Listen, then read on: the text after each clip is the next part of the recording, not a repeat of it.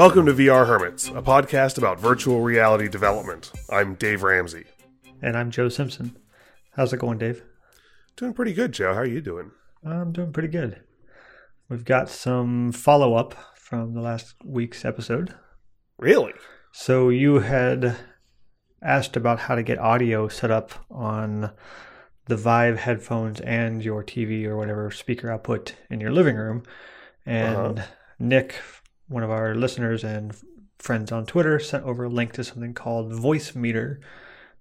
And it's a voice meter with two E's.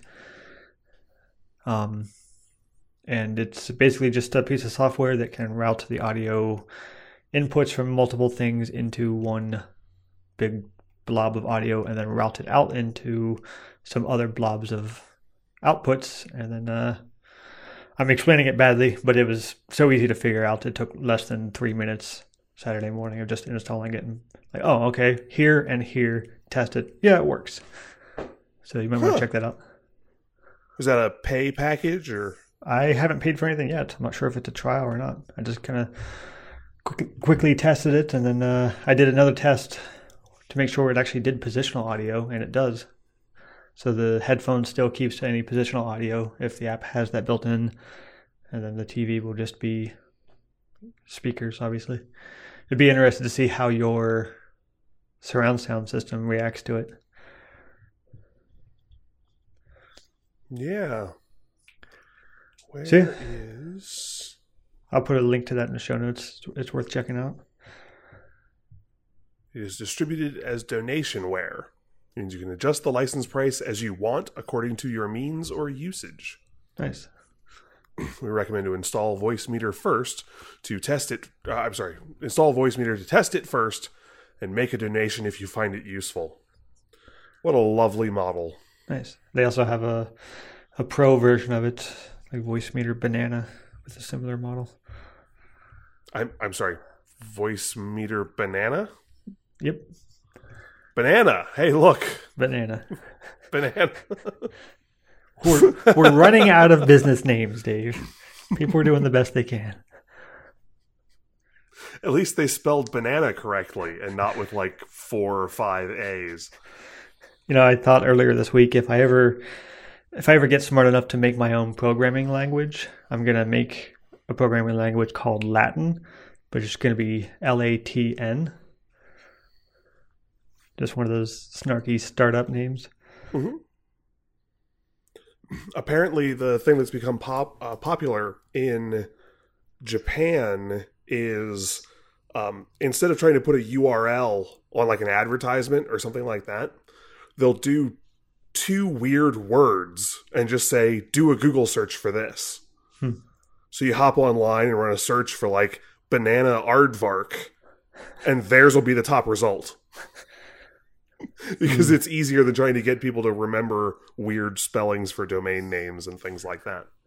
Yeah, I don't know. That seems that seems really easy to kind of Google bomb somebody else's brand. Potentially, but hopefully you'd still be the top result. I don't know. Yeah. Just seemed funny. So the other piece of follow up I had was regarding remoting into the Windows PC from my office. I mean, I've got the quality of my problems in life is pretty high. like, I, I, have some some pretty nice things to complain about in my life these, compared to these aren't first world problems. These are like zero point two five world problems. Yeah. So, you know, I'm separated. I've got these two computers separated by a wall and about three feet of distance, but you know, it's just it's just too inconvenient to run a wire through the wall or something like that. So I tested out uh, TeamViewer last week, and that was okay, but it was a little expensive when I actually looked at their pricing. It was like forty bucks a month. Like, mm, I don't think so. So I ended up just going ahead and, and downloading the uh, upgrading Windows to Windows 10 Pro, mm-hmm. which just seemed like a good idea anyway, and installed the Mac remote Windows remote desktop application and got that set up. And I used to use that a lot at a previous job. Probably did 10 hours a week in it. And it's always been relatively stable. It's I would say it's even gotten better. I'm using it on the LAN with the local IP of the Windows machine. So it's really snappy. There is some visual artifacts here and there, but it's not really enough to make me care. Um, but the thing that blew me away, like I was, sometimes I use this app and sometimes I use the same remote desktop protocol with another third party app to get some extra features.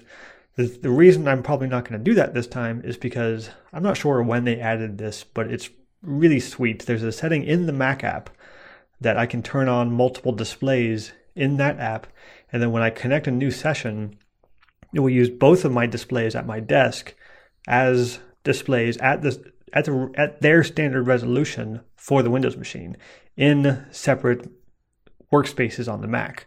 So I basically have I, I use the multiple space thing, uh, multiple desktop feature on Mac, and now I just have two more, one on each screen for the Windows 10 UI, and at their native resolution. So I've got a 4K monitor here and the whatever weird resolution the laptop is set to. Windows handles all the. It's either Windows or the remote desktop software that handles setting all that up, and it just it works really well. All of a sudden, I've got dual screen windows, and it's almost like I'm running three displays at that point. Because if I go out in the living room, turn the TV on, what's what I'm working on here isn't necessarily going to be showing up there unless I drag it on there. So it's like I'm basically emulating two other displays across the software. So virtual multi-display support. Yeah, That's kind of neat. it's very cool. I was not expecting that, and I was kind of impressed. What did it end up setting you back to upgrade Windows? A uh, hundred bucks. So yeah, just a regular upgrade fee. I guess I could have shopped around for some kind of Amazon key or something like that, but I wanted my instant gratification. Sure. Very cool. So yeah, that was my follow up. What are you uh, What are you working on? Um, I've been working on the last chapter of the VR tutorial from the Ray Wenderlich book. So this is chapter eleven in that book, I believe. Let me double check that. What What VR Chapter tutorial? eleven. I'm sorry. What VR tutorial? I'm sorry. Not not VR. The uh, FPS, first person shooter. Okay. old school VR. Um, and uh, this is the section on throwing AI, AI, UI. I'm having a problem today.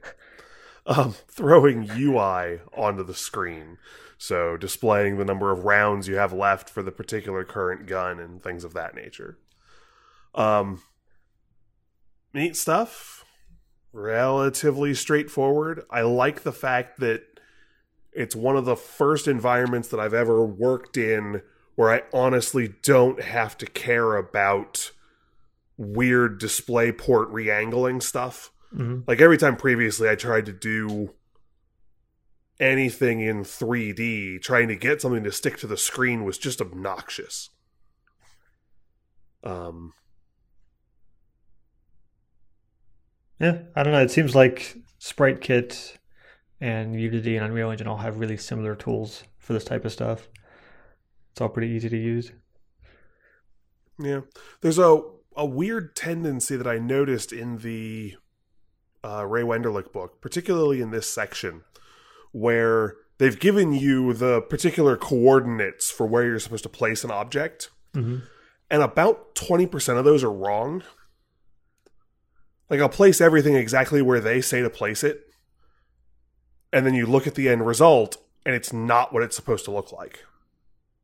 Yeah, I don't think I placed anything by exact coordinates. I just put things where I wanted it.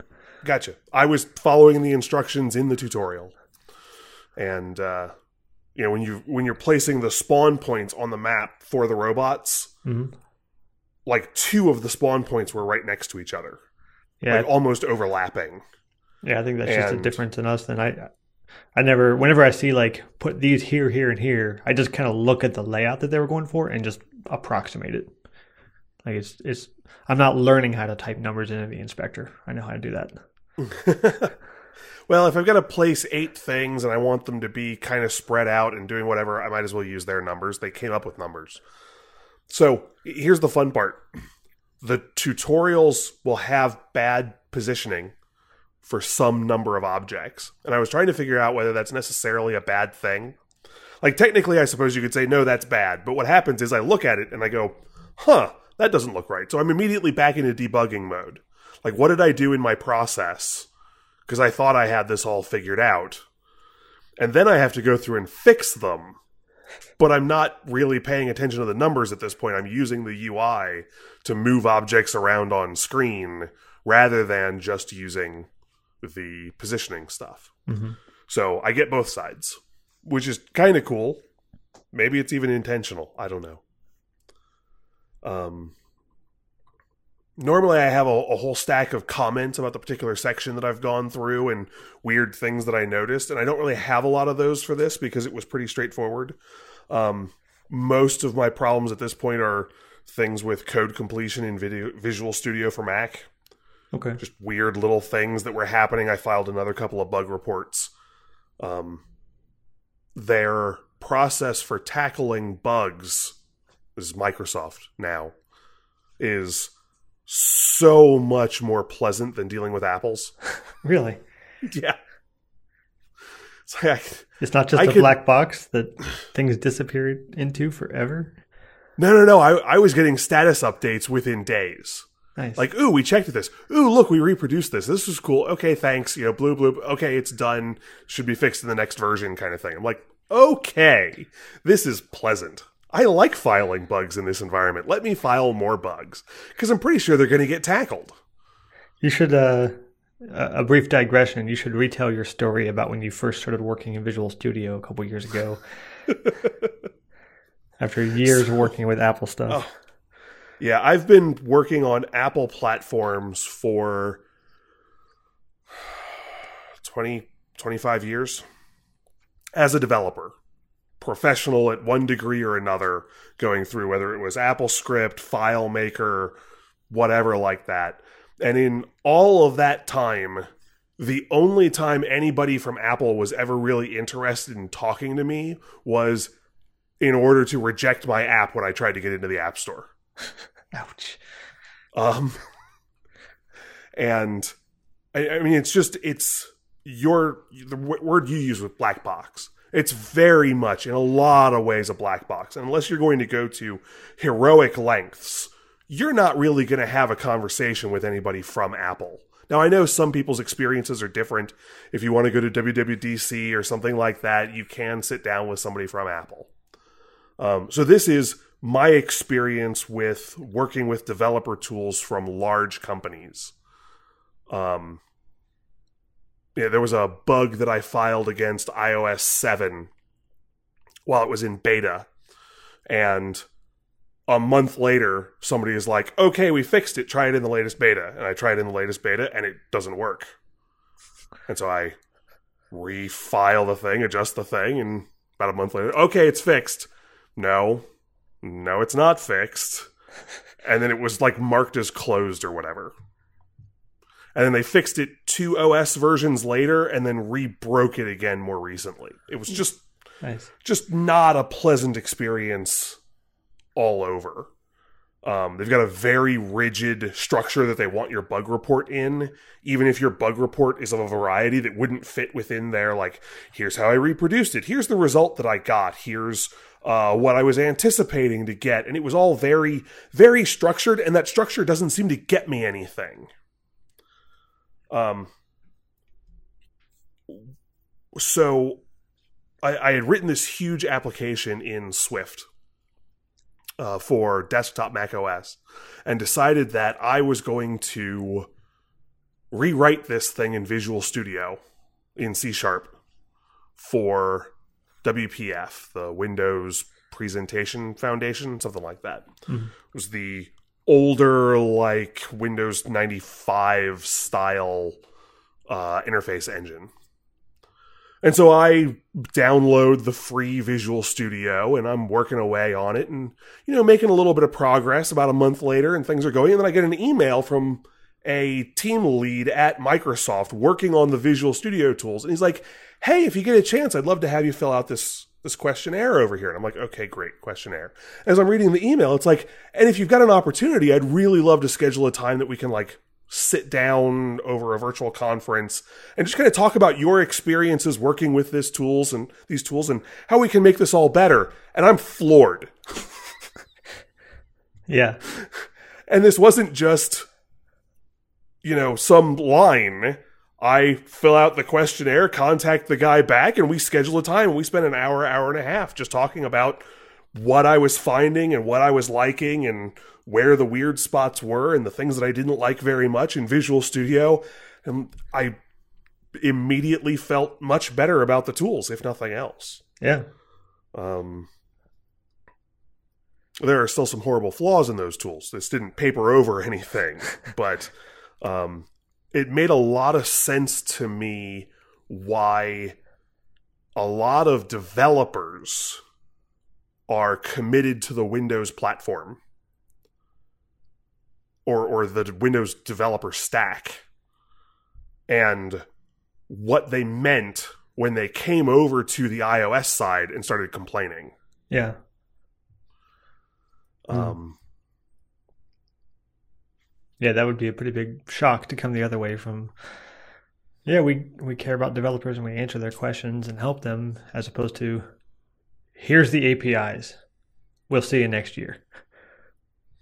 Yeah. On the flip side, even though it's much smaller, I've generally found the Apple developer community to be more friendly.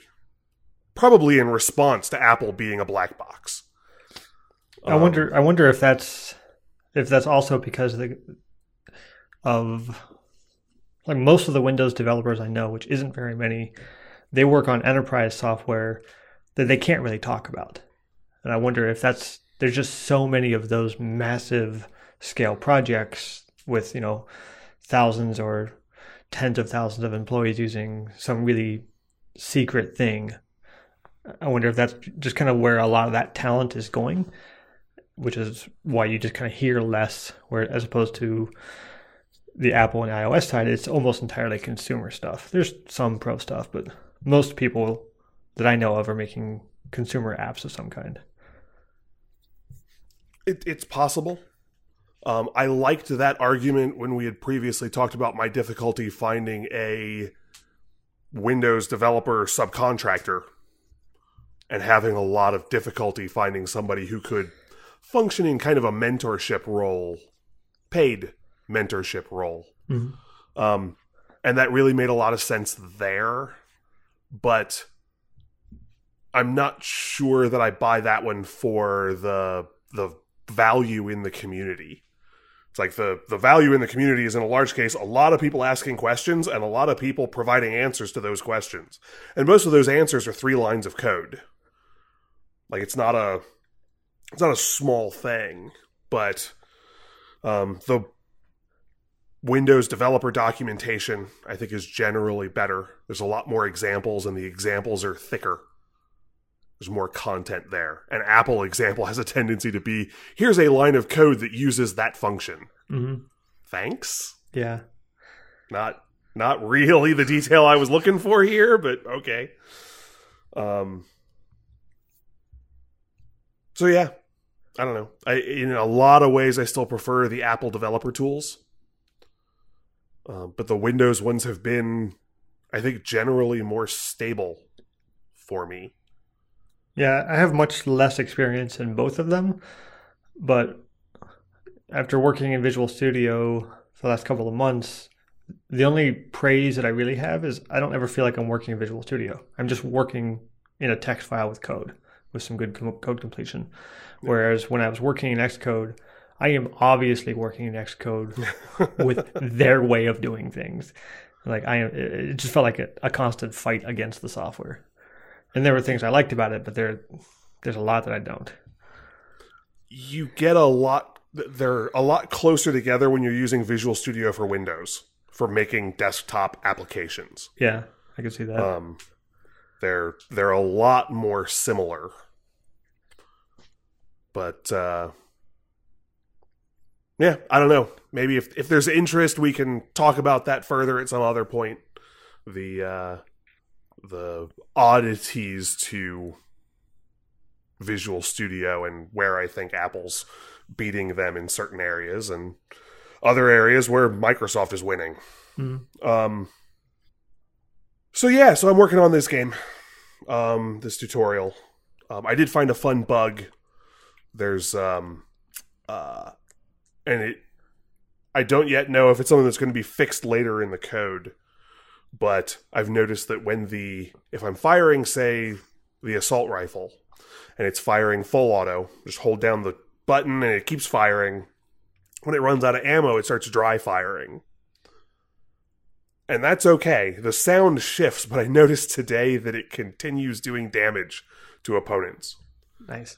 Um, right before the show, I took a look in the code, and there's this very nice conditional that goes which sound to play, but then all of the ray casting to find out whether the bullet hit is outside that conditional and happens either way. Nice. So I'm I've got a little pin stuck in that one, and I'll finish out this chapter to see if they resolve it. If they don't, I'll send them a little note going, let's take a look at this for the tutorial. Yeah. I've also got my player is right now not exceptionally gravity influenced. Kind of floaty. Well, they're just sometimes if I'll run face first into a robot, I will end up getting kind of popped up into the air and then I'm just flying. Like just I can run around the map and still shoot at stuff, but I'm in the air now, which means I can't pick up any pickups from the ground or anything like that. I need something that's going to pull me down, and I'm not sure which of 300 different ways to stick somebody to the ground is the right one for this context. Hmm. There was a in one of the AI examples I was working on this week. I had built just a couple of test scenes with some spheres and and blocks to be different agents and do different things. And at one point, I had two of them doing different actions. Like you do the wonder routine, you do the seek routine, or do the pursue routine, or you do the avoid routine. And at one point, I had the the wonder was just a sphere floating around, and the cube was doing the pursue routine, and it went after the sphere. And I had I had turned off gravity on the sphere without realizing it, so when it got closer, when the cube got closer to the sphere, the sphere just not of its own volition, but just as a result of the influence of the other one, just sort of floating up in the air, and they just kind of danced with each other like it was some kind of remote, like romantic music video with no gravity. I'm like, uh, that's not what I was going for, but okay. And now you got to find out if you can turn that into a game. just need some cheesy music for it my my favorite bug that I wrote this week was um, I was writing a bunch of code controlling like levels and and clearing a level and starting a new level and spawning new robots and then I messed up something where basically once a second it started spawning more robots and not a small number of them. And so everything looked okay for a little while and then three, four seconds later, I'm like, there are a lot of robots on screen. And 10 seconds after that, it's wall to wall robots. Like it's a robot rave. and they're all trying to fire rockets at me and they're colliding with the other robots. And oh, it was just messy. Hmm, I did something like that in Unreal Engine in one of the tutorials. I forget what game it was, but I I started spawning. It might have been like the tank game where I started spawning a bunch of projectiles, but I had the wrong object and I was like spawning other tanks. I was like shooting tanks. yeah, it was, it was pretty ugly. It's, you're not using the raindrop particles, you were using tanks. It's just tanks falling out of the sky. Why not? I love it. Yeah, so that covers all the stuff I had related to the tutorials and the learning I've been doing. What are you working on, Joe? Obviously uh, still just working on my project my uh, daydream project. And this week has been pretty productive. Um, i've just kind of i kind of fell into a rhythm of working on ai and code stuff in the morning for five or six hours and then just kind of naturally shifting into learning more about art and 3D modeling in the afternoon and evening. And uh, I think having those two different things to focus on is like, okay, my brain is exhausted and can't take any more of this. I'll go do this that uses a totally different part of my brain and I can still be useful. It was kind of a fun week that way. Um, so I've been spending a lot more time in Verto Studio, both the VR version and the Mac and Windows version and the iOS version. And I think the desktop the desktop versions are okay, but they're not really what I'm there for. I'm really trying to get away from mouse and keyboard computing as much as possible. And the the VR version is probably the coolest, um, but there is some inefficiencies, like just moving around the menus could be streamlined. At one point, I may do like a VR mock-up of my wish list for how the menus could be laid out, and then send that to the developer. Like this doesn't work, but just some thoughts. Um, that actually sounds really awesome. Yeah, you should share that with everybody. Okay. Yeah, I mean, it would just be I would model it in Verto Studio and just make a 3D model of it and upload it somewhere. Um, but uh, they have an iOS version, and that is surprisingly fun and easy to do.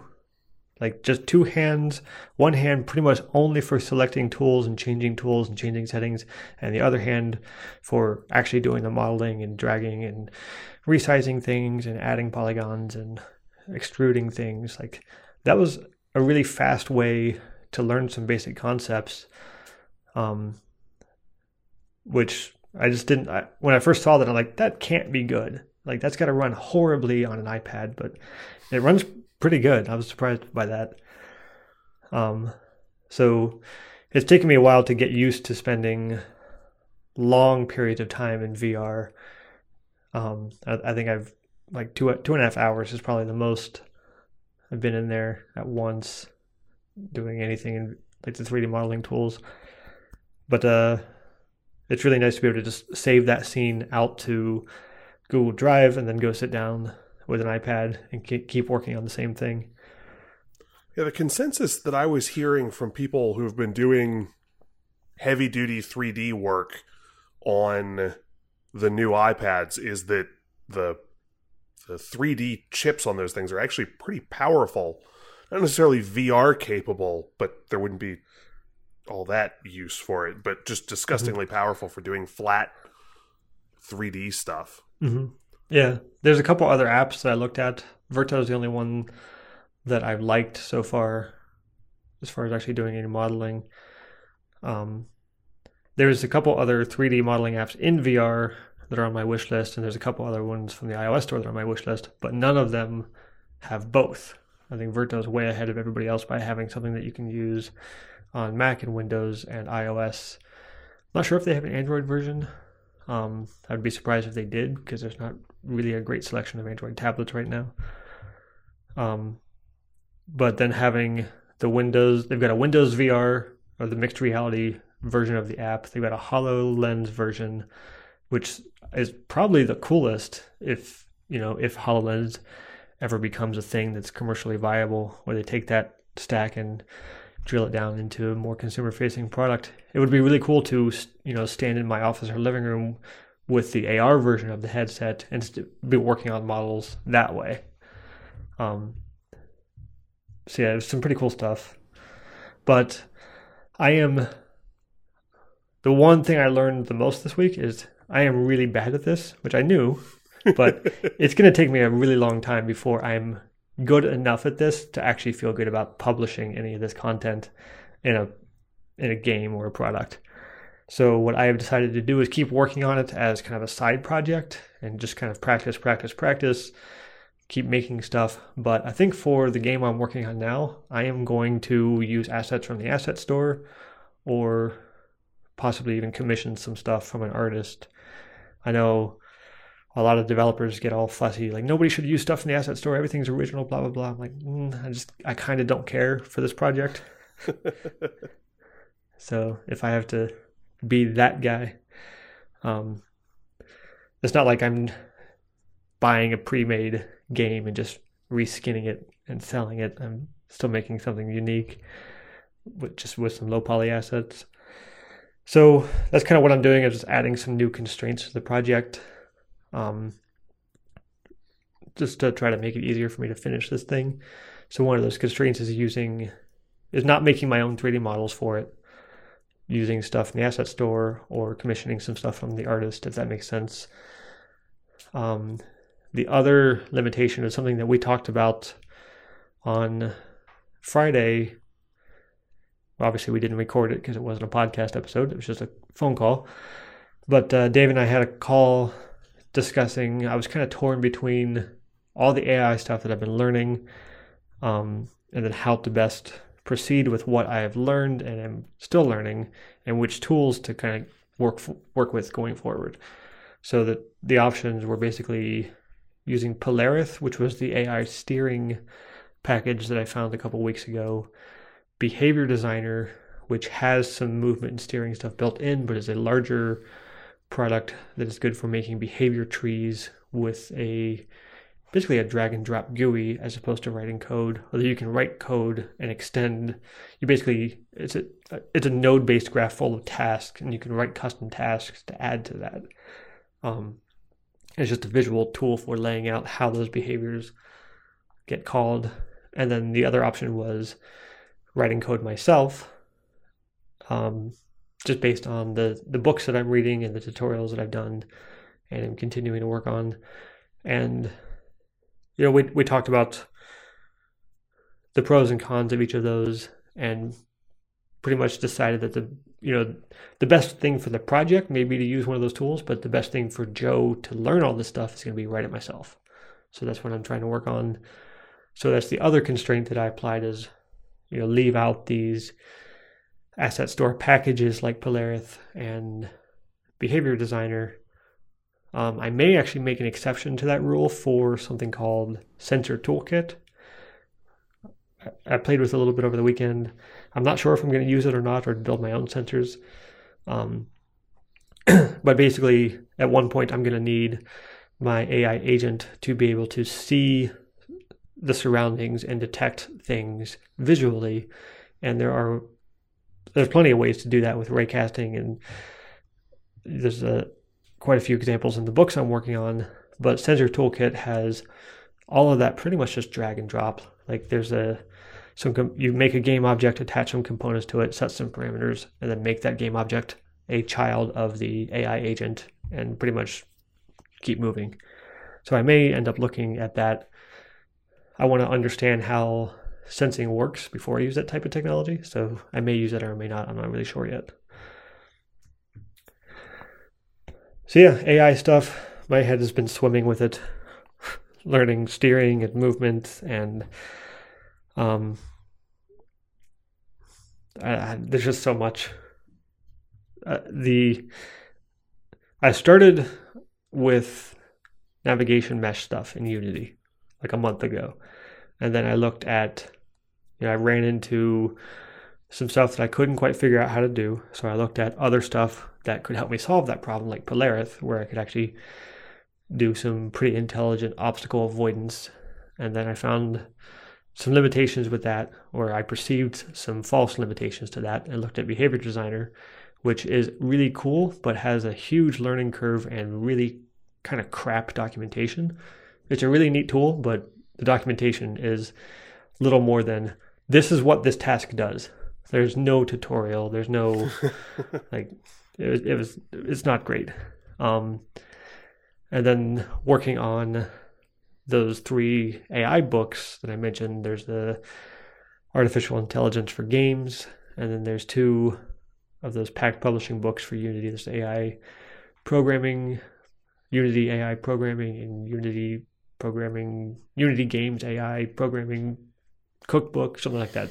They both have long, wordy titles.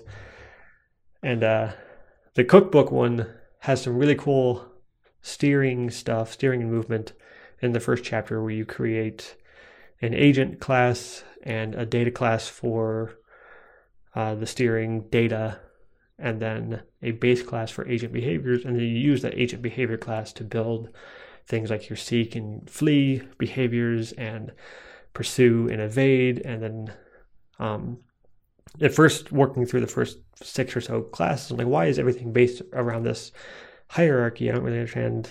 Like all of this could be done independently, but then we get to some chapters on actually blending behaviors together, and that's where it becomes apparent that we're using this one steering data and this one steering method that it's true through all of these classes to actually be able to give each of these behaviors a weight and be able to do some weight based blending um, or layer based blending or even combining those two together. So you can actually you can do some really cool stuff with it like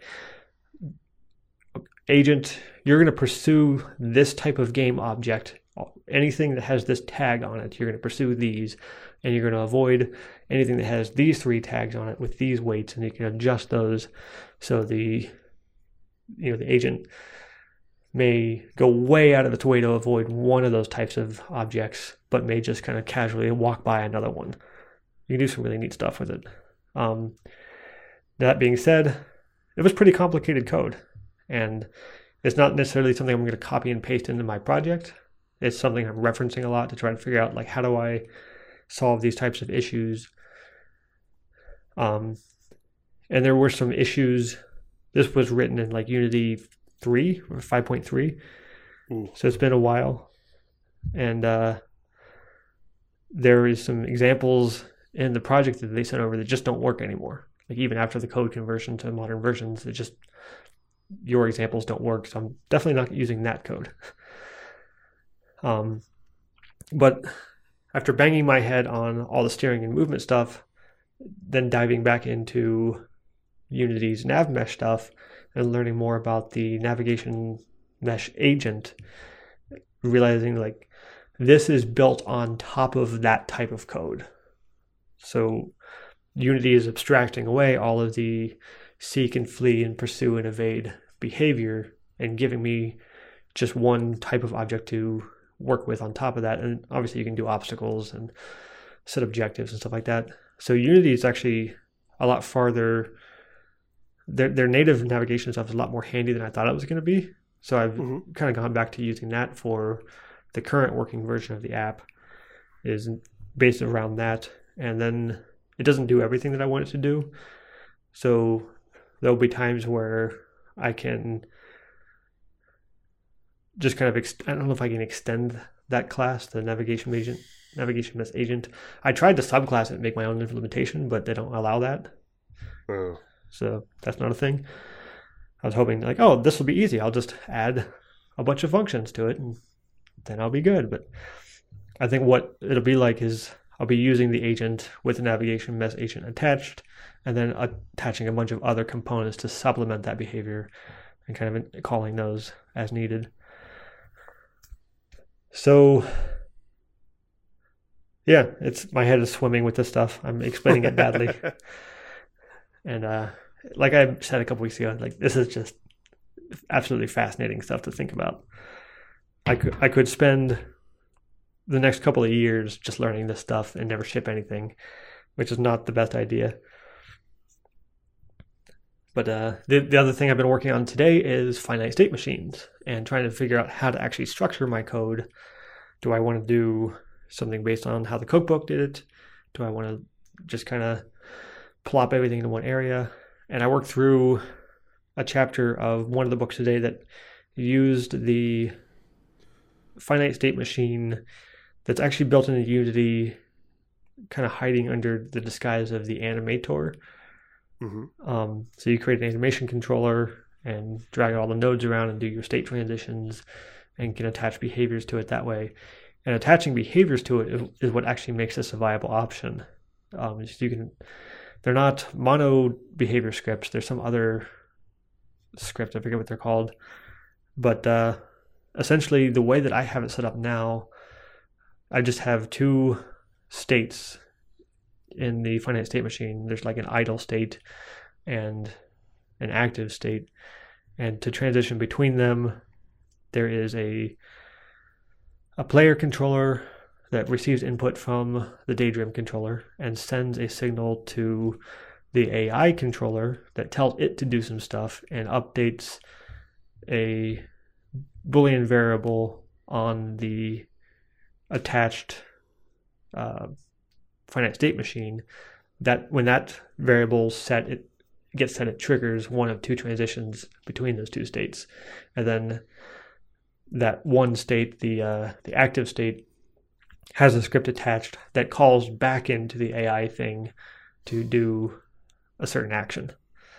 So that was it's it sounds kludgy, and I'm not sure if there's really that much benefit of actually using the visual tool as opposed to just writing it all in code.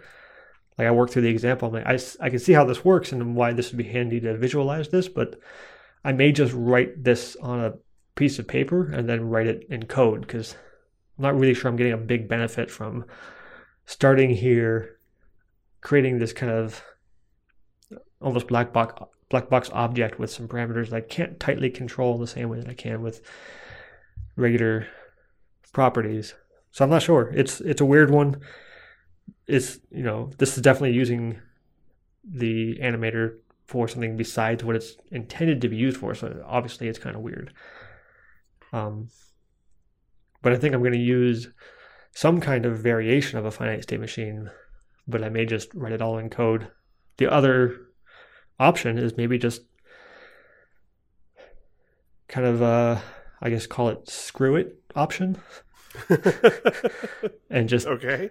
just plop everything into that AI class, the agent class, and then just have some conditional statements and some switching and maybe some enums and like okay, we'll just we'll do everything right here. And like different functions do different things. We need to enter a different state then we'll call a different function in the update function in the update uh, method when a condition comes true.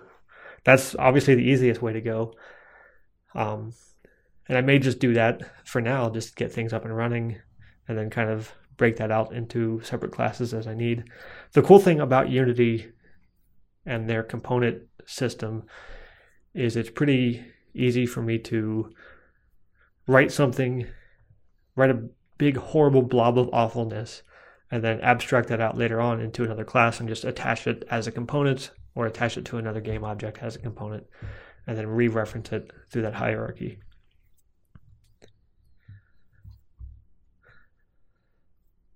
So, yeah, AI stuff. Obviously, I'm not going to be an AI teacher anytime soon. Well, not soon. I, I kind of want to see what happens to a Joe who spends three years learning AI. I mean, I'm not saying that this is an option, but it did cross my mind that I could just really throw myself into learning AI and build some machine learning stuff that would create the behavior for the game object for me. uh huh. Uh, that's that is technically an option. It's, not a good option, but you know, it does exist. So, with all that said, I'm still stuck on one of the main challenges that I have. And so far, the only thing that I've seen that can come close to solving it is using Polarith. So, I think I need to really think about how I'm going to use the navigation mesh with some additional code to control navigation. But basically, I need a game AI agent that can be forced to avoid uh, an object when it's doing pathfinding. So it needs to calculate a path around something, which is what the basis of most path most pathfinding is. Um, and the way you do that with navigation mesh is attach one of those nav mesh obstacle avoidance components to it, and then will say, "Oh, okay, I avoid these things and go around." The problem is I need to also have that same object have its own navigation mesh on top of it and have something be something that the AI can climb on. And the only option that I can think of is to do both, is to literally do both. I can have two objects occupying the same space, and one of them can be a void, and the other one can have the navigation mesh and then I can do the nav mesh linking like that. Um, it's kludgy, but it's I think it's possible. I really wish I was in a position to advise you. Yeah. Um, Me too. yeah. I thought you were going to be spending most of the week on contract stuff. That is next week or this week. Ah, Yeah, starting the this week, I'll be spending a lot of time doing consulting work to the end of the month, so I'll have to kind of ramp down the amount of time I'm spending on Unity development. But I'll still be do, be doing enough to have something to talk about. But got to uh, pay the bills. So yeah, that's pretty much my update.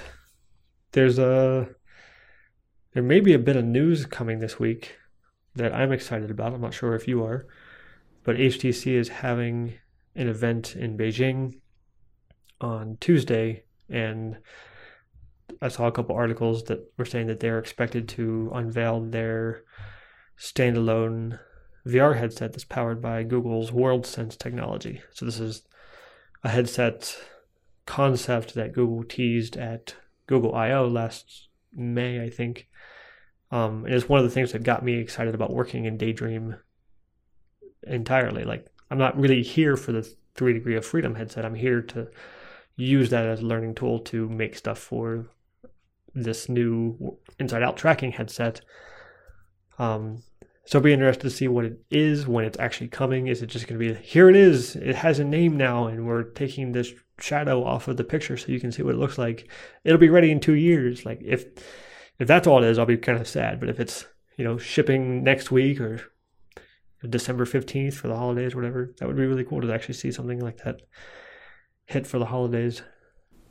From what Yeah. I yeah, from what I can tell, it's it's a six degree of freedom headset, but not a controller. The controller is still looks like the Daydream controller, laser pointery type thing, um, but you can have a lot better tracking with the headset. So it'd be interesting to see what kind of games and experiences we can make with that type of constraint. Um, yeah, I don't know. It's neat. Like they, one of the demos they've got on Google's website is like a dodgeball game. I'm like, mm, yeah, okay, it could be fun, I guess. well, if you're actually going to dodge a ball, you've almost got to have six axis of some kind. Yeah, I just don't want to see the Daydream store fill up with dodgeball clones. but dodgeball's great. Yeah, but we don't need forty date dod- dodgeball apps.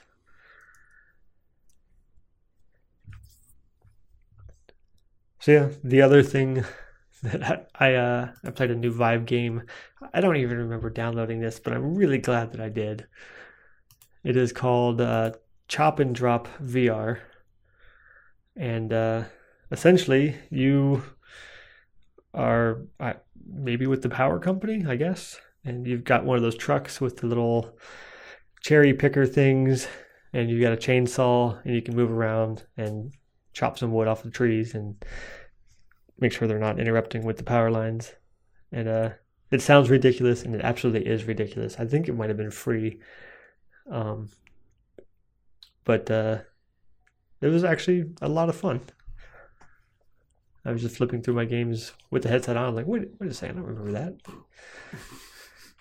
It's been like 20 minutes, half an hour or so just chopping down trees. I'm checking when did that was the 8th, which is only 6 days ago. So the TPcast is now officially doing pre-orders in the US. Nice. Um, and I hopped on that list relatively quickly. I don't have a ship date yet, but it's on the way ish, maybe at some point. They're saying their original estimate was a little over a week from now, Hmm. but we'll see what happens once they actually start shipping. Yeah. Um, How much was it? um, it was two ninety nine Okay. not the 250 that they'd been tossing around previously. Um, and the cost for shipping is horrifying. Really? Um, yeah, it really is. Um, the like uh, FedEx. Let me see if I can pull it up. TP cast. Um, the like FedEx ground bottom of the line shipping method, twenty four dollars Hmm. that scaled up to next day for like a 130 Ouch. and you know there's at least one battery pack in there like it makes a certain amount of sense that it costs some money to ship the thing but man they that is not a reasonable cost for shipping Uh, Are they shipping it straight from China? Like I know it's a Chinese company. i i honestly don't know They may not have any distribution in the U.S., which would definitely drive the cost up. I mean, one of the things that's delayed them is they've been setting up offices in the U.S. to actually have a U.S. corporate presence, Hmm. but I have no idea where the shipping is happening from. Nice. Yeah, the only thing I know about it was uh, I watched a, I think it was a YouTube video or Periscope video that RevVR had done when he went somewhere to try it over the summer. Met with the TPcast people and tried it for a while. Played a bunch of games and he was pretty skeptical about it. I think like everybody, like this this can't really work as well as advertised, and it, he was wrong. It, worked really well. So yeah. That seems to have been the general consensus. I So mean, everybody walks into it going, "This can't. There's no way." I'm interested to know like what kind of business model a company like this has. Are they trying to sell this to Vive or Oculus or other HMD makers? Because it this seems like it seems like a given that the next generation of headsets is going to have wireless built in, or the next one after that. Like it just doesn't seem like a great idea to, to build a standalone company on a feature that's going to be absorbed into kind of the base product. Yeah, well, it's going to depend upon whether the wireless gets there before machine independent HMDs get good enough. Mm-hmm. Like it may just be that wireless is the thing that people do when they're computerless as well. Yeah, At which point, even Vive later generations won't really have wireless because they won't need it, or you know, it, there's there's too much weirdness going on um, to really know exactly where that's going to land. At least for me. yeah. Like the the mobile VR developers are approaching it from expanding from three degree of freedom headsets to standalone headsets with inside out tracking, and the desktop manufacturers are adding wireless onto their current stack. So they're both kind of attacking the same problem from different directions with obviously very different experiences. Like the the, the inside out tracking I guess it's theoretically possible that it gets to the point where it's just as good as the you know the the lighthouse technology but that's a pretty high bar right now. So yeah i think we're a couple years away from that. I would love to see it but i don't know well, currently my Vive can track my hands even when I put them behind my back. So Yeah. it's really good, good luck, WorldSense. yeah Um, yeah but simultaneously i'm not going to say it's impossible i don't know i don't know what would be involved in making it happen um yeah me neither i'm a software guy the hardware Yes. the hardware should be easy just turn on the inside out tracking button and Yeah. then give me the device. The, the little checkbox. Food comes from the store. Mm-hmm. Well that's our show for today. You can follow us on twitter. I'm vrhermit underscore dave. And i'm vr hermit underscore joe. Thanks for listening